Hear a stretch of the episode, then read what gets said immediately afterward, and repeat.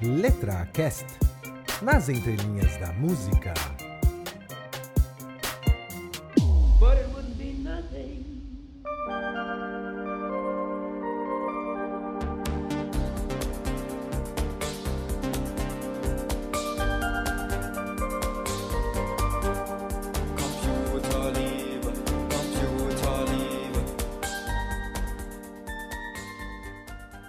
Olá, amantes da música, muito bem-vindos ao LetraCast. Meu nome é Flávio Amâncio e hoje eu vou falar de uma música chamada Computer Liebe, da banda alemã Kraftwerk.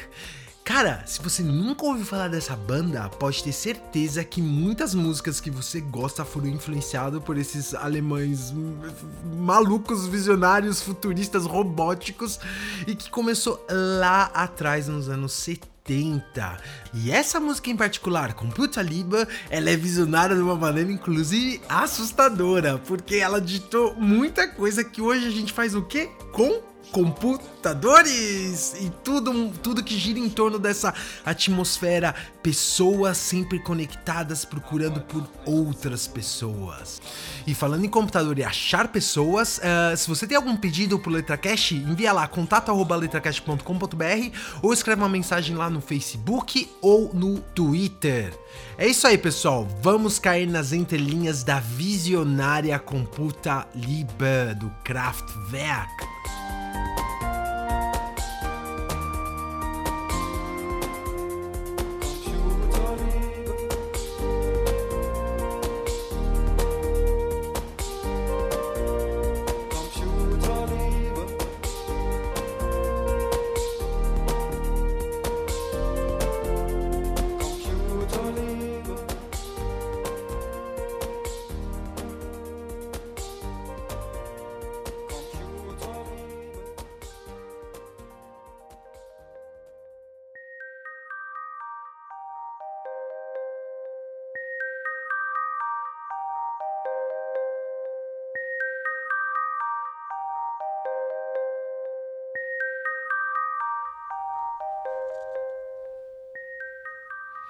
O ano é 1981 e a banda Kraftwerk lança um álbum chamado Computerwelt, que em português significa Mundo do Computador, e que realmente foi visionário esse álbum. Por quê? Um, porque computador naquela época era algo bastante desconhecido. E, e dois, porque a, essa música em, em particular, o Computer Liebe, ela fala de um sentimento que hoje é predominante em sociedades de todo mundo e pessoas de todas as idades, que é a afinidade que existe o relacionamento es- estreito existente entre pessoas e computadores, mundo digital, mídias sociais. Ahn, mas antes de entrar nos detalhes da música, é importante é, falar um pouco sobre esses caras. Ó, se você conhece é, Kraftwerk, parabéns, você conhece uma, uma banda muito legal que tem músicas é, animais. E se você não conhece, parabéns, porque hoje você também vai conhecer Kraftwerk e a importância desses caras para o mundo da música. Bom, eles começaram como uma banda em 1970 na cidade de Düsseldorf, ah, que é perto de Colônia, na Alemanha, e foi criada por dois caras. Um era chamado ah, Ralf Hütter e o outro é Florian Schneider. Ambos é, eram músicos. É, o Florian tocava flauta, sin- sintetizador e violino, sendo que o Ralph tocava ah, órgão eh, e sintetizador. O começo deles é, é interessante porque era tudo muito experimental, era tudo início, eles estavam começando a formar o corpo do que seria a música eletrônica. Tanto que no- nos primeiros álbuns dele, é, que é de 1970 e 1972, chamado Kraftwerk e Kraftwerk 2, é, eles. ah, experimentavam muito, é, eram músicas é, eletrônicas, mas muito experimentais. Tinha até um pouco de melodia, mas várias vezes, assim, você vê que eram sons, eram amontoados de sons. É, Eram realmente, é, na palavra literal mesmo, eles estavam experimentando como era é, é, trabalhar com elementos eletrônicos em música. Existe uma entrevista até interessante é, com o Ralph, é, em que o repórter pergunta: Mas é, é, vocês são músicos ou vocês são engenheiros? e ele fala: não, nós somos é, Musikarbeiter. É, seria uma tradução Musikarbeiter, seriam trabalhadores da música. Ou se você quiser refinar um pouco mais, seria como se fosse artesões da música. E é exatamente aí que eles se destacaram pelo fato deles conseguirem criar um novo mundo com o trabalho das próprias mãos, porque eles tinham que montar os instrumentos. Ele até fala na entrevista, é, então, a gente passa semanas montando instrumentos porque não tem como ir numa loja e comprar o que a gente necessita para fazer o que nós é, temos como visão de música. Olha a doideira. Tinha que ser alemão, né? Essa coisa bem exata. Vamos criar uma coisa exata que a gente não tem os meios, mas vamos criar os meios para tal. E, e, e é interessante que ele até mesmo comenta que era um tempo difícil, e isso ele fala nessa entrevista, era um tempo difícil para se fazer música no pós-guerra. Porque imagina, a, aquela música moderna, ou a música do dia a dia do alemão, ela havia sido destruída junto com a guerra. Então, uh, os jovens, eles eram responsáveis por reconstruir o país e os músicos, entre eles o Florian e eles eram uh, responsáveis por reconstruir do zero toda a cena musical de uma nação. E no meio dessa reconstrução, eles criaram um uh, laboratório de música, vamos assim dizer. Era um estúdio, mas pode ser encarado como um laboratório chamado Klink Klang, que esse nome entrou para a história da música também por ter sido um dos maiores é, lugares experimentais de músicas da história. E justamente a partir dele é que ali eles começaram a criar o caminho para que hoje a gente conhece altamente uh, difundida música eletrônica. Uh, existe uma apresentação deles no ano de 1970 e que foi é, é, transmitida por um canal chamado VDE aqui da Alemanha. E o que que eles uh, fazem? Cara, os primeiros sete minutos da apresentação deles é um conjunto de sons malucos. E o engraçado, todo momento, é, é, cara, esse vídeo é longo, ele tem quase uma hora. E eles ficam mostrando a juventude, a galera toda ali, o público, todo mundo sentadinho, comportadinho, tal, não sei o que, e vendo aquilo com uma cara de tipo meu, que porra é essa? Tem, tem pessoas que entram no clima e, e começam meio que, que é, sabe, é, se conectar com a música ao ponto que você vê a cara de alguns dos espectadores do tipo, mano, esses caras estão fazendo aí em cima do palco? É, é, tem um, até uma pessoa que, durante esse, esse, vídeo, essa apresentação, que ele olha para trás e levanta a sobrancelha assim pro amigo, falando: É, mano, a parada aqui tá louca. A apresentação acaba e ninguém bate palma porque ninguém sabe se acabou ou não. Então fica. A, acaba e fica aquele silêncio. e acaba a transmissão, tipo. Ok, beleza, valeu, galera! De fato, eles estavam muito à frente do tempo deles. Eu, inclusive, vou linkar é, no post lá no letracast.com.br, no post desse, de, de, desse episódio, esse vídeo entre vários outros que eu vou comentar aqui durante essa, uh, esse episódio. Vale a pena assistir com certeza. Então, ali você vê que eles estavam realmente experimentando bastante coisa. Em 73, eles lançaram um álbum chamado Half e Florian. Eles começaram a tomar um pouco mais de forma no que se diz uh, do que seria uma estrutura musical mais definida, né? Então, uh, pela primeira vez eles utilizaram uh, um instrumento, um aparelho, né? Não sei nem se é um instrumento se a gente pode definir, mas um aparelho chamado vocoder. E esse vocoder, o que, que ele faz? Ele nada mais é do que você fala dentro dele e ele vai distorcer a sua voz numa velocidade mais baixa. Então é a famosa famosa voz de robô, alguma coisa do tipo assim, ó.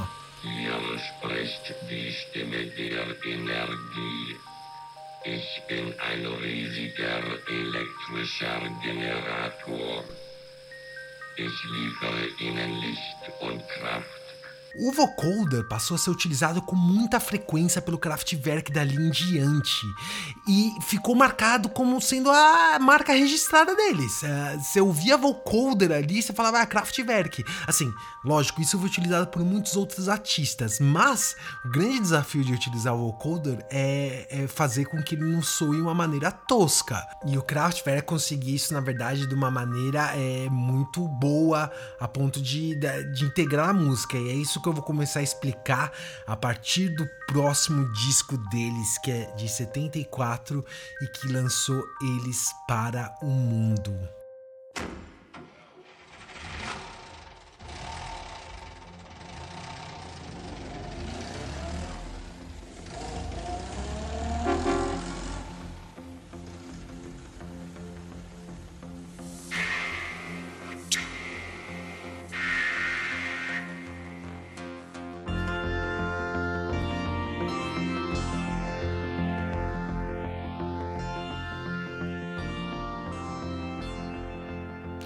Álbum intitulado Autobahn, que em português significa autoestrada, é, ele uh, mudou a história do Kraftwerk por vários, vários aspectos. Primeiro que foi o primeiro sucesso comercial deles no exterior. É, essa faixa, na verdade, ela tem 22 minutos e 43 segundos. Ela é muito longa. E ela é longa porque é, ela simula uma viagem de carro. Como você ouviu, é como se uma pessoa entrou no carro fechou a porta, ligou o motor e saiu acelerando. E aí começa uma viagem de carro até o destino deles.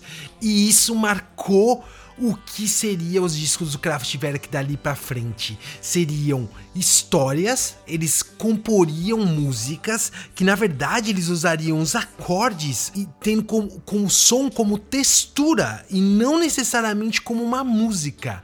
O som ele transportaria uma mensagem e isso vai ser importante na hora que a gente for uh, analisar a letra da, do Computa Libra você pode ver, os álbuns todos seguintes deles têm uma temática clara e definida, e o som transporta exatamente todo o sentimento da temática escolhida para o disco. E isso tudo começou com a Autobahn. Como dito, era uma música bem longa, mas para fazer o sucesso comercial, é lógico, eles tiveram que diminuir essa música e ela foi passada de mais de 22 minutos para 3 minutos e 27 segundos. E ela alcançou o número 5 da Billboard americana. Cara, é, isso é muita coisa. Para pra pensar, numa época ainda que não existia internet, que a, as, vamos dizer assim, notícias, músicas se difundiam de uma maneira bem mais devagar do que hoje. Uma música com um som maluco, de uns alemães malucos cantando em alemão, é, alcançar o número 5, isso mostra o fenômeno que foi esses caras pra época.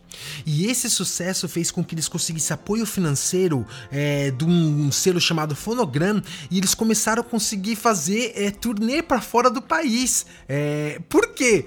Cara, de novo, eles construíam os próprios equipamentos. Alguns deles eram quase do tamanho de uma sala, eram pesadíssimos e não tinha como você falar, é, vou fazer ali um show nos Estados Unidos e já volto. Você tinha que precisar, necessitava de toda uma logística para é, fazer o show possível.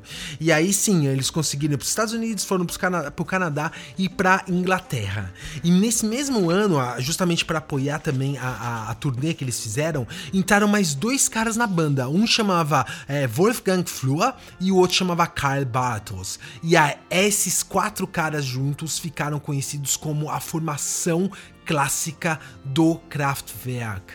Boing, ping, boom, chak, ping, boing, ping, boom, chak, ping. Em 1975, eles lançaram uma outra pérola chamada Radioaktivität, que em português é radioatividade. E ela começa de novo com a temática e a textura de som. Ouve.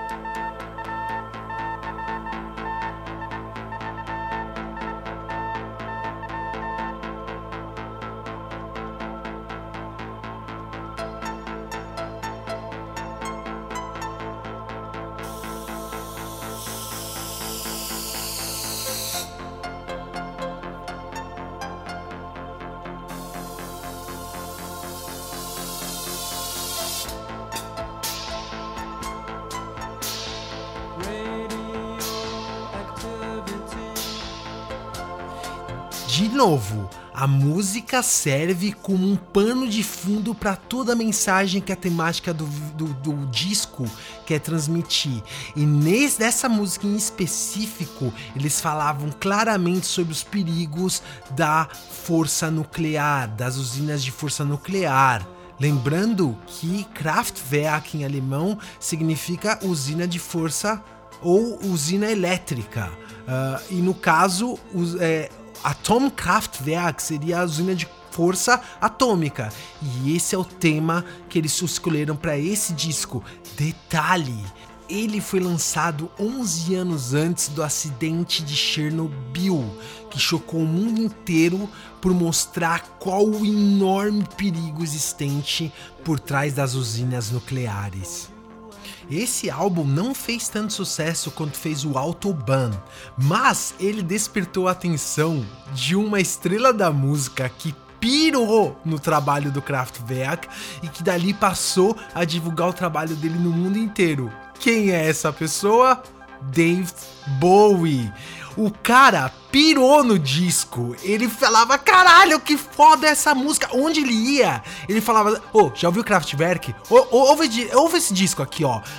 Foda pra caralho, não é? Foda pra caralho. E é isso que ele falava para todo mundo que ele encontrava. E, e, lembrando que o David Bowie era uma mega estrela nessa época, mega, mega estrela. E ele se refugiou na Alemanha para escapar da cena de drogas e loucura que era Los Angeles na, na, nessa época para ele. Então ele se refugiou lá para escapar do vício de cocaína que ia matar ele, falou que ia matar ele mesmo.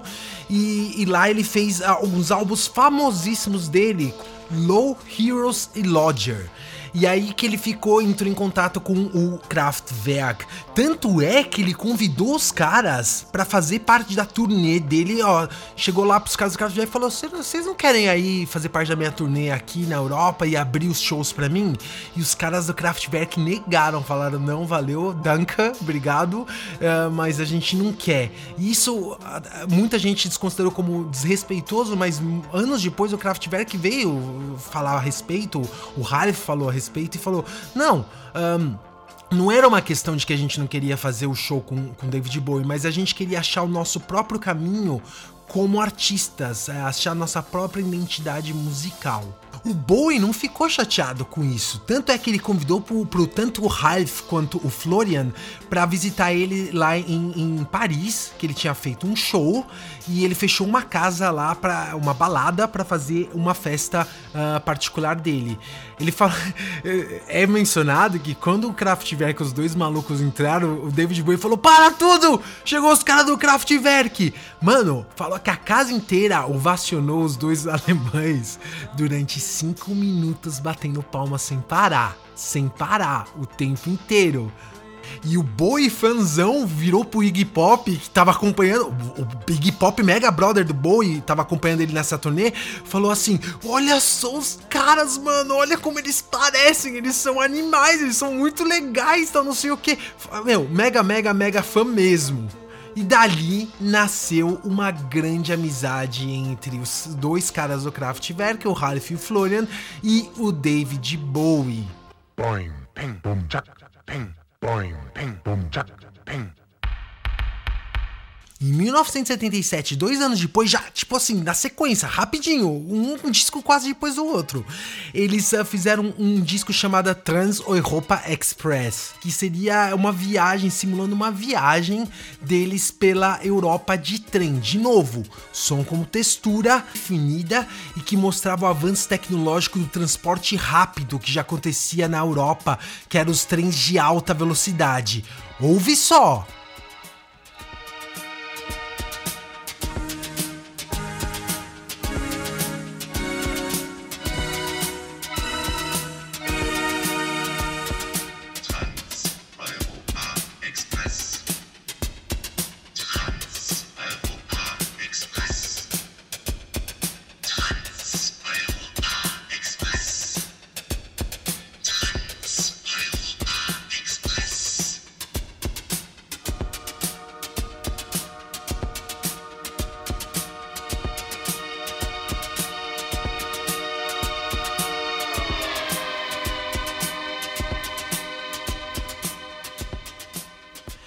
Essa música é magnífica e já, já começa a ver todos os elementos do Kraftwerk ali junto. O vocoder dele falando Trans Europa Express. E, e junto com o som como textura, que é esse.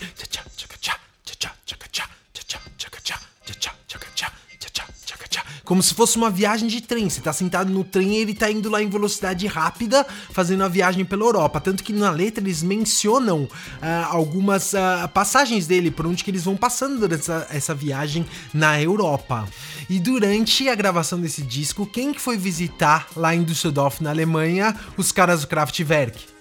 David Bowie, junto com quem? Iggy Pop. Os dois iam direto, porque, de novo, o David Bowie tá morando na Alemanha.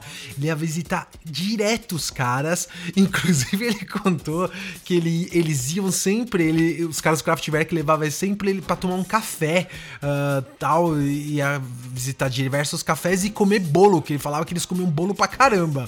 E aí fica lá o David Bowie, naquele estilo David Bowie, né? E dois alemães todo certinho, de terno e gravata. Ah, o senhor gostaria de mais creme para o seu café? O senhor gostaria de chantilly para o seu bolo? E sério, os caras saíam muito mesmo juntos, tanto que o, o Ralph uma vez convidou o, o, o Iggy Pop para comprar aspargo, que ele chegou e falou, "Ah, tudo bem Iggy Pop, então, agora é, é- é temporada de aspargos aqui na Alemanha, e eu estou indo no mercado comprar aspargos, você gostaria de ir comigo? o, o Iggy Pop, daquele jeito doidão, né? Falou: "Ah, lógico, vamos lá comprar aspargos. E falou que teve um ótimo tempo lá é, com o Ralph. Não à toa, os dois são mencionados na música Trans Europa Express. Eles comentam que eles encontram em Düsseldorf tanto o Iggy Pop quanto o David Bowie. Ouve só, quer ver, ó?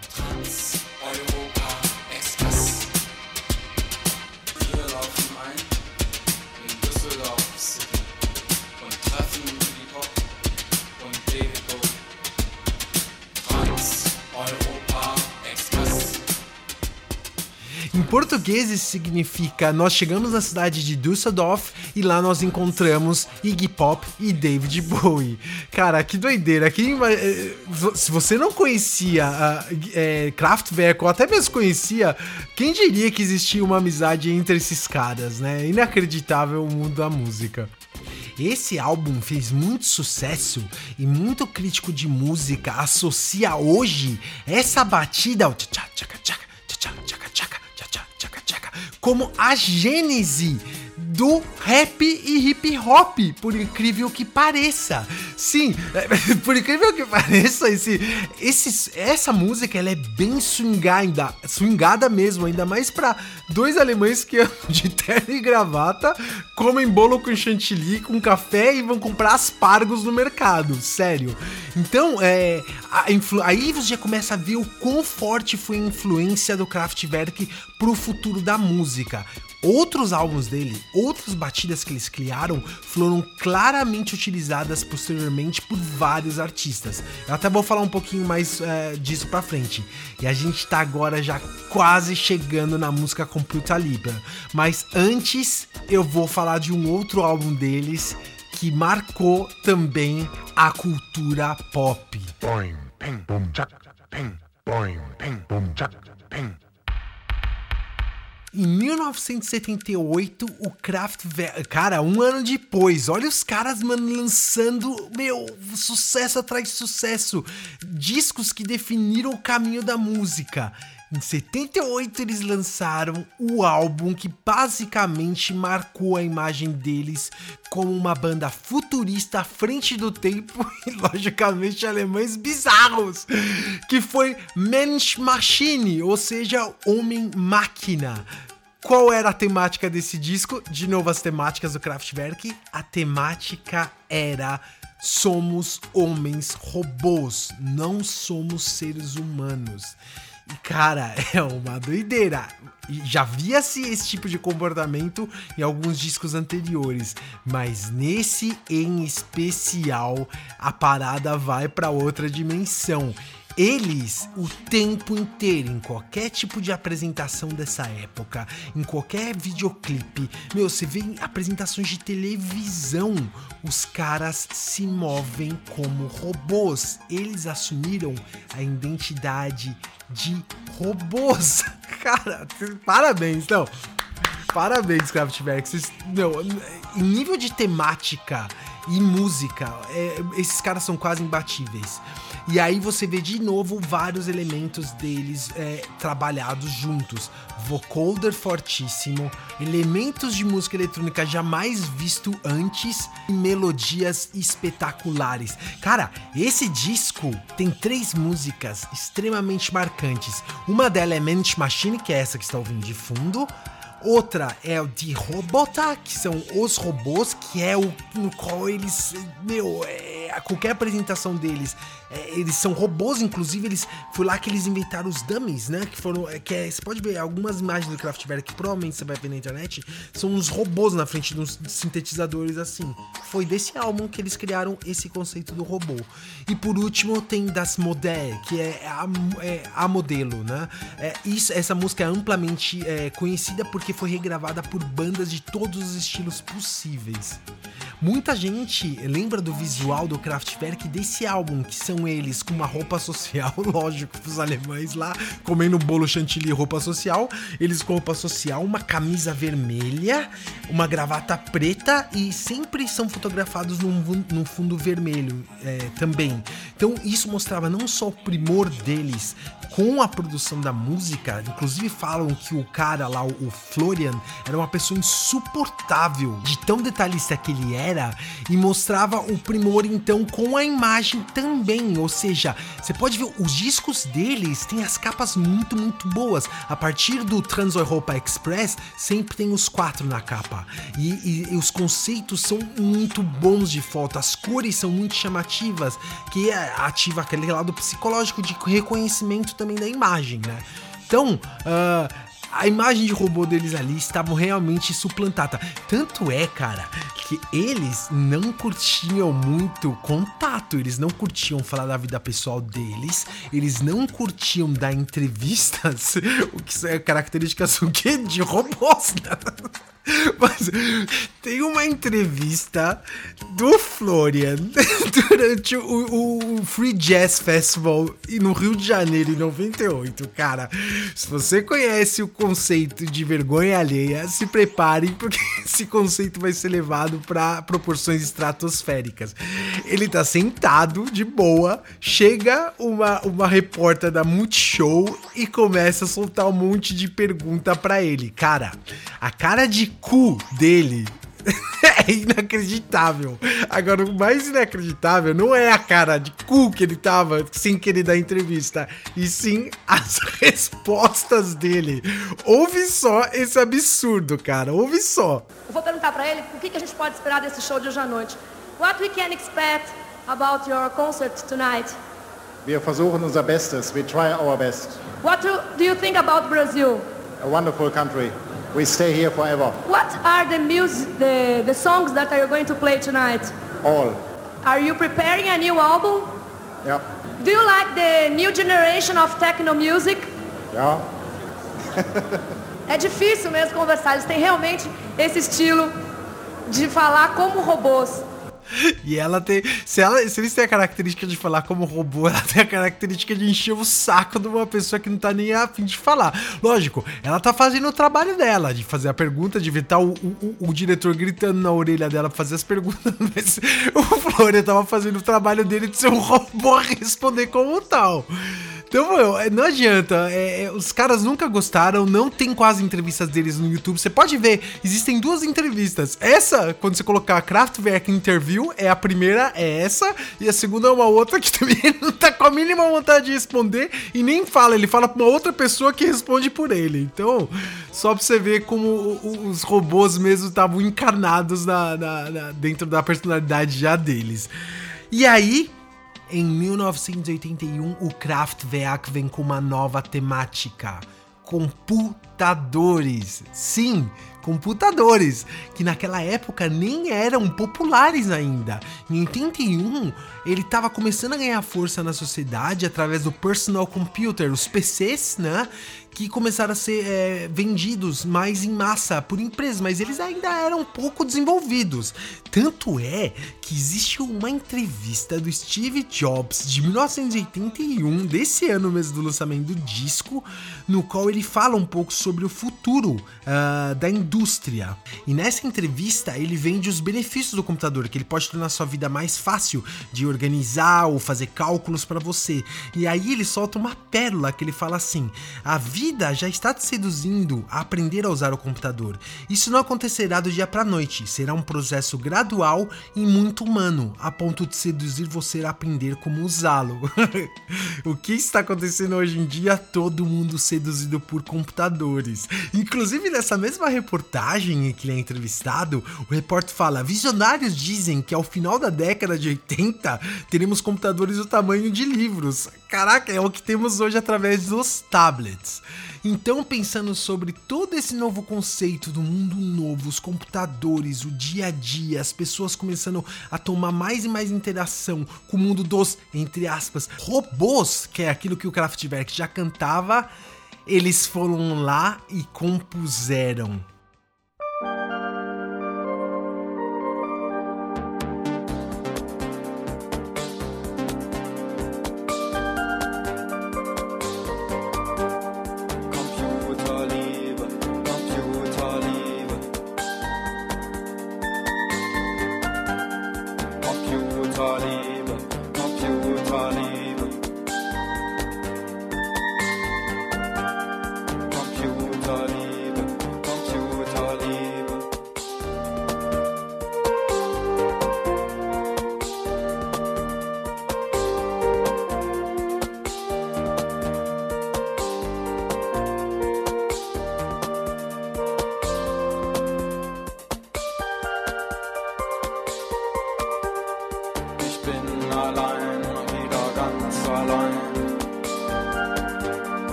Auf den Fernsehschirm, starr auf den Fernsehschirm. Hab heute Nacht nichts zu tun, hab heute Nacht nichts zu tun. Ich brauch ein Rendezvous, ich brauch ein Rendezvous. Como vocês podem perceber, a letra é bem minimalista, só que ela reflete bem o que a gente vive hoje na sociedade, que é as pessoas solitárias e que vivem online atrás de relacionamentos. Então ele começa a, lista, a, a letra falando assim: Eu estou sozinho, de novo sozinho. Eu olho para a tela da televisão. Olho para a tela da televisão. Hoje à noite eu não tenho nada para fazer. Hoje à noite eu não tenho nada para fazer. Eu preciso de um relacionamento. Eu preciso de um relacionamento. Computerliebe, Computerliebe, que é amor de computador. E no próximo verso é de cair o queixo que ele fala. Ouve só.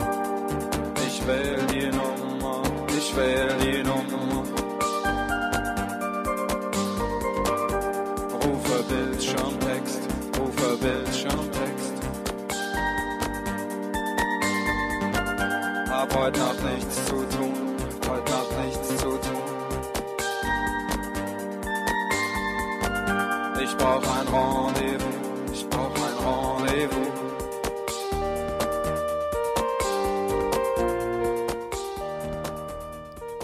Alguém aqui se lembra da internet de escada? Ou você já ouviu falar se você é mais jovem? Pois bem, no começo a internet era de escada.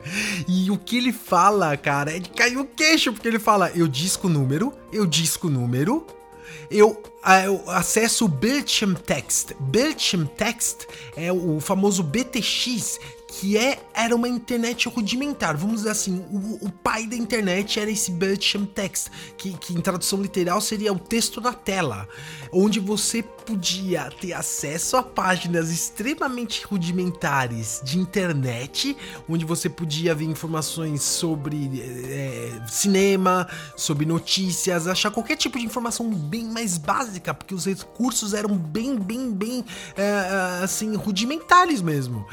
Mas o principal característica do Belcham Text que que era? Era você conseguir entrar em chats. Exato, você conseguia fazer já chat no começo dos anos 80 com pessoas. O Belcham Text ele foi popularizado a partir de 82, mas em 81 já existia vários testes. E como os caras do, do, do, do Kraftwerk já na época eram provavelmente muito ricos e eram sempre ligados nessa coisa de, de tecnologia, tudo certeza que eles já deviam ter um. Então eles claramente falam sobre o Belcham Text no sentido de que o cara está solitário em casa, porque ele logo em seguida fala: é, hoje eu não tenho nada para fazer, hoje eu não tenho nada para fazer, eu preciso um relacionamento, preciso de um relacionamento, como ele diz no primeiro verso. Então, o cara estava sozinho, triste, em casa, ele acessa a internet, entre aspas, entra lá e através de um chat ele tenta conhecer pessoas. Para quê? Conseguir um relacionamento! Cara, Tinder, Baidu, Facebook, tudo isso daí que as pessoas hoje estão se relacionando, é isso daqui que eles estão falando na música deles. Só que naquela época era uma parada muito utópica de que isso realmente ia virar uma bússola do ser humano, porque cara, hoje senta em qualquer transporte público, vai em qualquer restaurante, quem está sozinho tá fazendo o quê? Tá no Bertium Text, tá na internet, fazendo o quê? Ou lendo sobre alguma coisa ou procurando se relacionar com alguma pessoa. De uma forma de mandar um e-mail, escrever no Facebook, mandar um tweet, uh, tá lá dando, dando score no, no, no Tinder tá fazendo alguma coisa que tá transportando ela daquele mundo onde ela tá. É, tanto que dizem estamos numa massa de zumbi, zumbis conectados hoje em dia. E aí é que tá, o, o, o Kraftwerk, muito, mas muito à frente do tempo dele, conseguiu ver isso, de que pessoas que estariam tristes e, e, e, e solitárias uh, teriam uma forma de se comunicar com o mundo sem sair de casa, de uma forma que eles conseguissem preencher aquilo que elas mais necessitavam, que era um relacionamento não fosse só a questão da letra, de novo, ela é bem minimalista, mas é impressionante a exatidão dela, é a exatidão alemã mesmo, né? Acertou na mosca. Agora, acompanhado da, da letra minimalista, você tem o que? A melodia. Cara, na melodia você consegue realmente ver a qualidade de compositor dos caras do Kraftwerk. Um, porque você é transportado para uma, vamos dizer assim, é um sentimento uh, de tristeza, de melancolia com a melodia que eles compuseram. Da mesma forma que ela é muito bem construída com aparelhos, entre aspas, ainda rudimentares que eles tinham para fazer isso. E você vê que ela tem é, características de música clássica, e isso evidencia muito o que eram os caras do Kraftwerk. Eles é, nasceram dentro da música clássica, eles aprenderam instrumento. Como eu falei lá no começo, eles tocavam flauta, violino. Você acha que vai tocar o que com isso? Na época você aprendia isso através de música clássica. Então, aí você vê a, a, a composição perfeita de uma letra que tem uma mensagem a transportar e uma melodia que consegue fazer exata que você entre exatamente na cabeça de uma pessoa que está vivendo aquela situação. É a famosa empatia. E mais uma vez o Kraftwerk conseguiu com exatidão e com muita propriedade transportar a mensagem, a contextualização do tema que eles se proporam a discutir.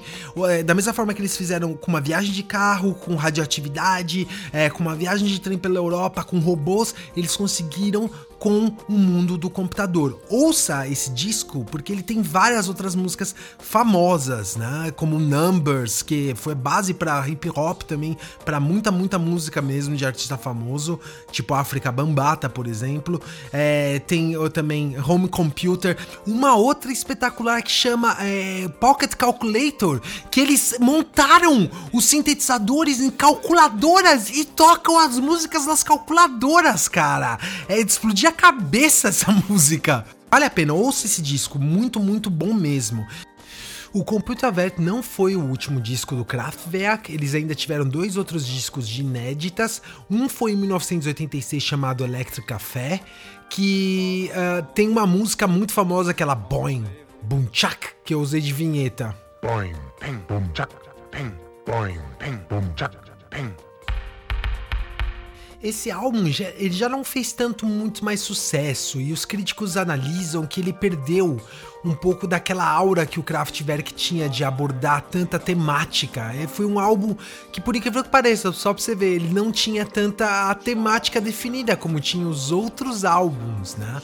Fora isso, o hiato de cinco anos é, entre o Computawelt e o, e o Electric Café é, meio que fez o, o Kraftwerk perder aquele momento da fama que eles tinham e, e não conseguiram, não conseguiram é, emplacar tão bem o sucesso, apesar de ter músicas muito boas também, mas não na mesma magnitude como anteriormente.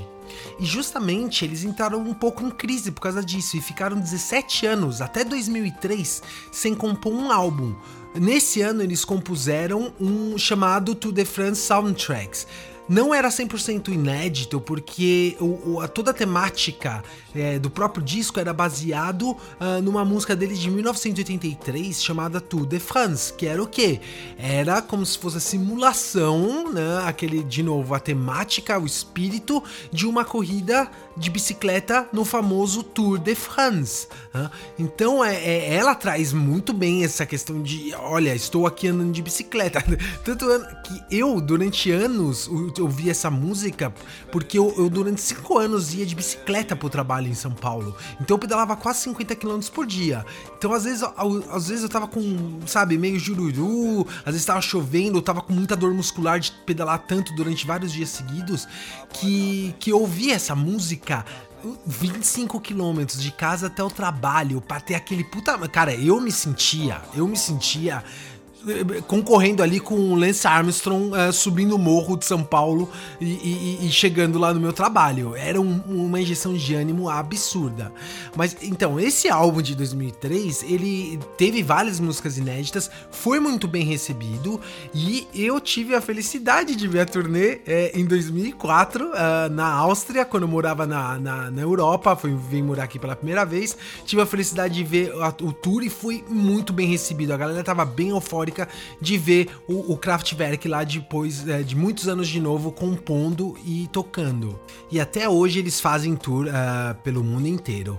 Um, voltando a Computer Lib, então é, como dito, é uma música espetacular. É, ela tem o seu lugar na história da música. Tanto é que quando, quando eu tô mais um pouco melancólico, isso é normal, todo mundo tem um momento que tá um pouquinho mais melancólico, assim, aquele dia que se dá mais down.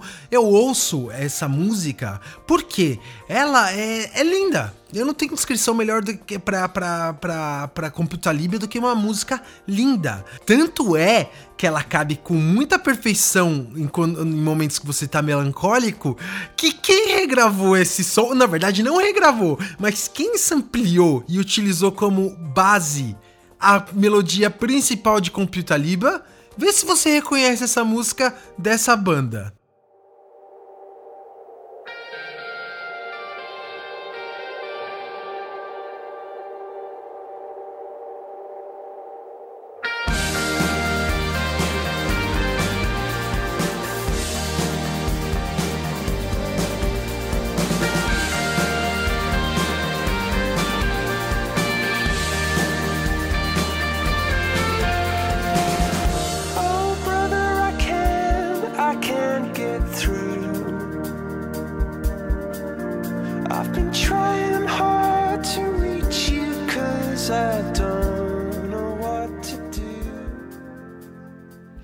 Isso mesmo, o Coldplay utilizou o riff da música uh, Computer Liba para criar a canção Talk de, de 1900, de 2005, uh, do álbum XY. Cara, é, muita gente ficou puta que o Coldplay regravou essa música. Eu, na verdade, achei pelo contrário, achei bem bacana eles fazerem isso. Por quê? Uh, é uma grande homenagem ao legado que o, que o próprio Kraftwerk deixou uh, para a história da música. E até foi bom para transportar isso para juventude, para a geração mais atual e que talvez nunca tenha ouvido falar do Kraftwerk e que tiveram a oportunidade de conhecer esses caras espetaculares, simplesmente espetaculares e que eu adoro, moro no meu coração mesmo, tá entre as top 5 bandas que eu adoro, Kraftwerk, e eu tô felizão porque essa semana eu vou no show deles, vai ter um show deles aqui na Alemanha, onde eu moro, eu moro na Alemanha, e, e, eu vou poder assistir eles ao vivo depois de 10 anos. Tenho muita certeza que vou ficar bastante emocionado de novo de ver essas lendas da música lá reproduzindo os grandes clássicos da história. É isso aí, pessoal. Espero que vocês tenham gostado do episódio de hoje. Se vocês não conheciam o Kraftwerk, herzlich willkommen. Esse é Kraftwerk. Uh, ouçam a obra desses caras. É realmente um must para quem é amante da música. E lá no letracast.com.br você encontra outros episódios, esse já é o número 10. Aê! Estamos indo cada vez mais longe. Uh, ouçam episódios, a gente tem é, músicas do Beatles, Michael Jackson, Tim Maia, meu, tem de tudo um pouquinho lá, de todos os estilos, letras boas que tem algo a dizer. Assinem o, o podcast no iTunes, no Stitcher. E se você tiver algum desejo, é só mandar para contato.letracast.com.br ou contatar a gente lá no Facebook, no Twitter. Muito obrigado pela sua audiência. Eu tô animado, o programa tá crescendo cada vez mais número de downloads. Então agradeço muito a sua audiência. Fique bem e até a próxima letra.